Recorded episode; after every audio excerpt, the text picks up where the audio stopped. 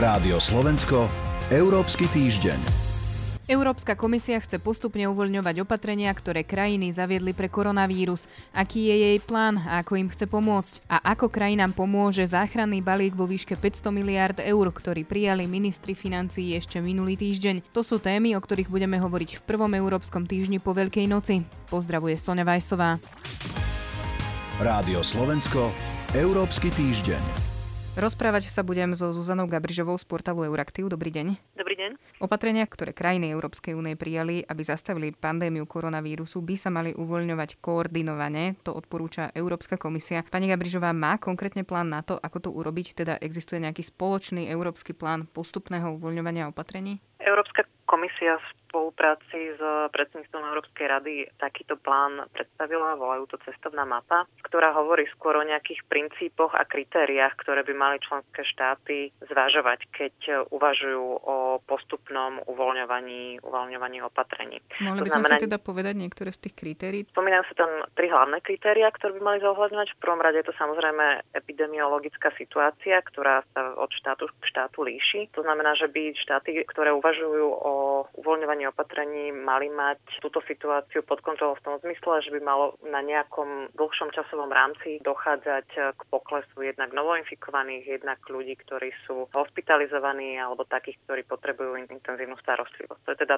prvé a hlavné a veľmi logické kritérium. To druhé je, aby mali krajiny dostatočnú kapacitu v nemocniciach, napríklad zdravotníckého personálu, dostupných lôžok, ktoré by ale boli schopné poňať aj prípadné navýšenie počtu chorých ľudí po tom, čo sa tie opatrenia uvoľnia. Lebo aj táto cestná mapa hovorí, že dá sa to takmer z istotou očakávať, že ak sa opatrenia uvoľnia, nejaký náraz ochorení tam bude. V prípade, že by tento náraz bol vyhodnotený ako veľmi prudký, tak samozrejme treba opätovne zvážiť e, znovu zavedenie tých opatrení naspäť. To tretie e, kritérium je, aby štáty mali dostatočnú e, monitoringovú kapacitu. To znamená, aby boli schopné testovať a aby boli schopné testovať podľa možností kvalitne, to znamená aj, aby tá kvalita a parametre testovania naprieč EÚ boli plus minus, plus minus rovnaké a takisto, aby mali schopnosť členské štáty vysledovávať ľudí, ktorí sú nakazení, aby možno mali, mali nástroje na to, aby ľudí, ktorí sú nehospitalizovaní, ale v domácej karanténe podchytení, aby skrátka mali čo najpresnejšiu predstavu o tom, čo, čo sa v krajine deje. A chce Eurokomisia pomôcť tým členským krajinám docieliť tie kritéria, alebo to bude čisto na tých jednotlivých členských štátoch, aby si toto zabezpečili? Samozrejme, druhá väčšina zodpovednosti je na členských štátoov, ale samozrejme Európska komisia ponúka niektoré svoje kapacity. Napríklad e, ponúka to, že bude u seba koncentrovať informácie, e, dáta o epidemiologickej situácii v EÚ a to aj napríklad s využitím dát od mobilných operátorov, s využitím dát zo sociálnych médií, nástroje, ktoré môžu pomôcť členským štátom vyvíjať aplikácie, ktoré umožňujú lepšie, lepšie sledovať nakazených alebo potenciálne ohrozených, ohrozených ľudí. Takisto ponúka kapacity spoločného výskumného centra Európskej komisie a chce byť akýmsi takým nejakým aj informačným hubom pre vedecké inštitúcie v jednotlivých krajinách. A má vôbec teda takýto cestovný, teda tzv. cestovný plán zmysel, ak váha toho rozhodnutia leží na členských krajinách?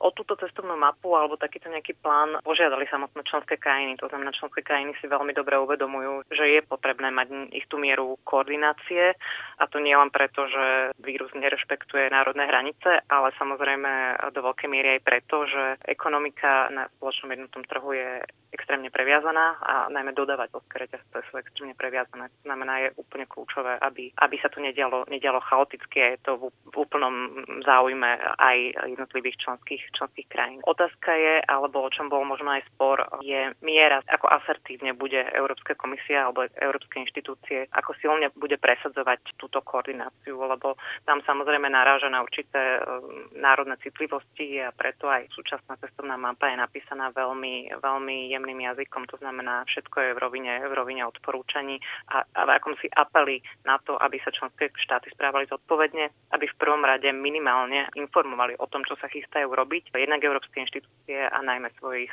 svojich susedov. Každá tá členská krajina Európskej únie pristupuje k tým opatreniam inak a teda zrejme aj k tej cestovnej mape, teda aj k tomu postupnému uvoľňovaniu obmedzení a opatrení Áno, presne tak. A je to pochopiteľné. V podstate inštitúcie európske to tak aj v tej cestovnej mape píšu, že ne, ne, neexistuje žiadny jednotný návod, ktorý by bol aplikovateľný plošne.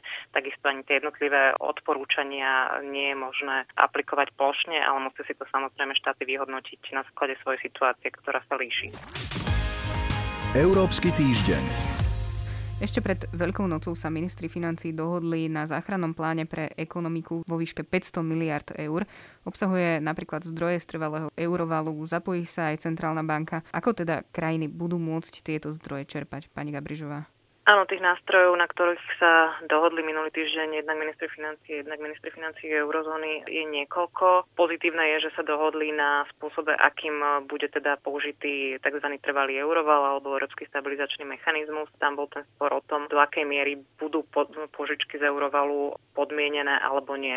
Krajiny ako Taliansko hovorili, že by nemali byť podmienené vôbec, lebo by to istým spôsobom evokovalo alebo pripomínalo situáciu, kedy boli požičky v eurokríze z euro konfigurovalo podmenenie veľmi striktným spôsobom a vyvolávalo to naozaj veľké aj vnútropolitické pnutia v, dan- daných krajinách a takisto to aj ovplyvnilo vnímanie EU ako takej. A potom tam boli krajiny, ktoré hovorili, že samozrejme tieto požičky musia byť podmienené. No a dosiahol sa akýsi kompromis, ktorý hovorí, že pokiaľ tie výdavky budú, alebo pokiaľ tie požičky budú kryť zdravotnícke potreby, tak tam tá podmienenosť nebude.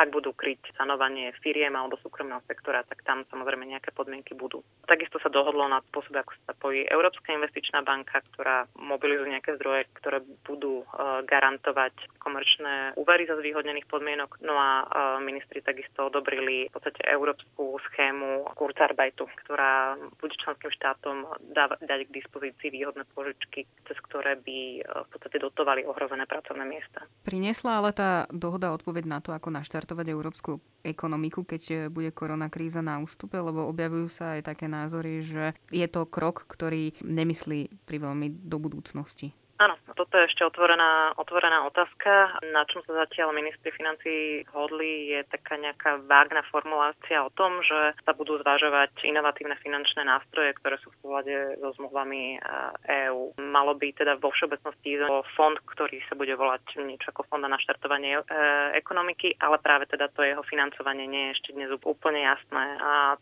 to, tu, tu sa nám vlastne opäť objavuje sporo to, či ísť do financovania takéhoto fondu cez spoločné vydávanie európskych dlhopisov. Ak áno, kto by, e, kto by za ne mal e, ručiť? Či by to mali byť členské štáty, čo by de facto znamenalo mutualizáciu dlhu, či majú krajiny niektoré veľké problémy, najmä Holandsko, Rakúsko a Fínsko.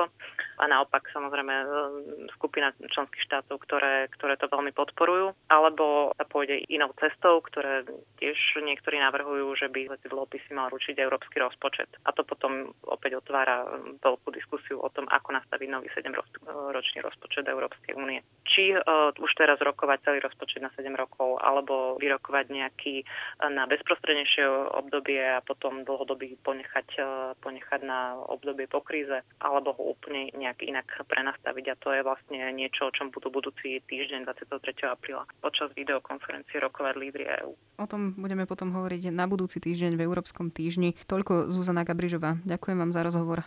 Ďakujem pekne. A sme v závere. Za pozornosť ďakujú portál euraktiv.sk a Sonja Vajsová. Rádio Slovensko, Európsky týždeň.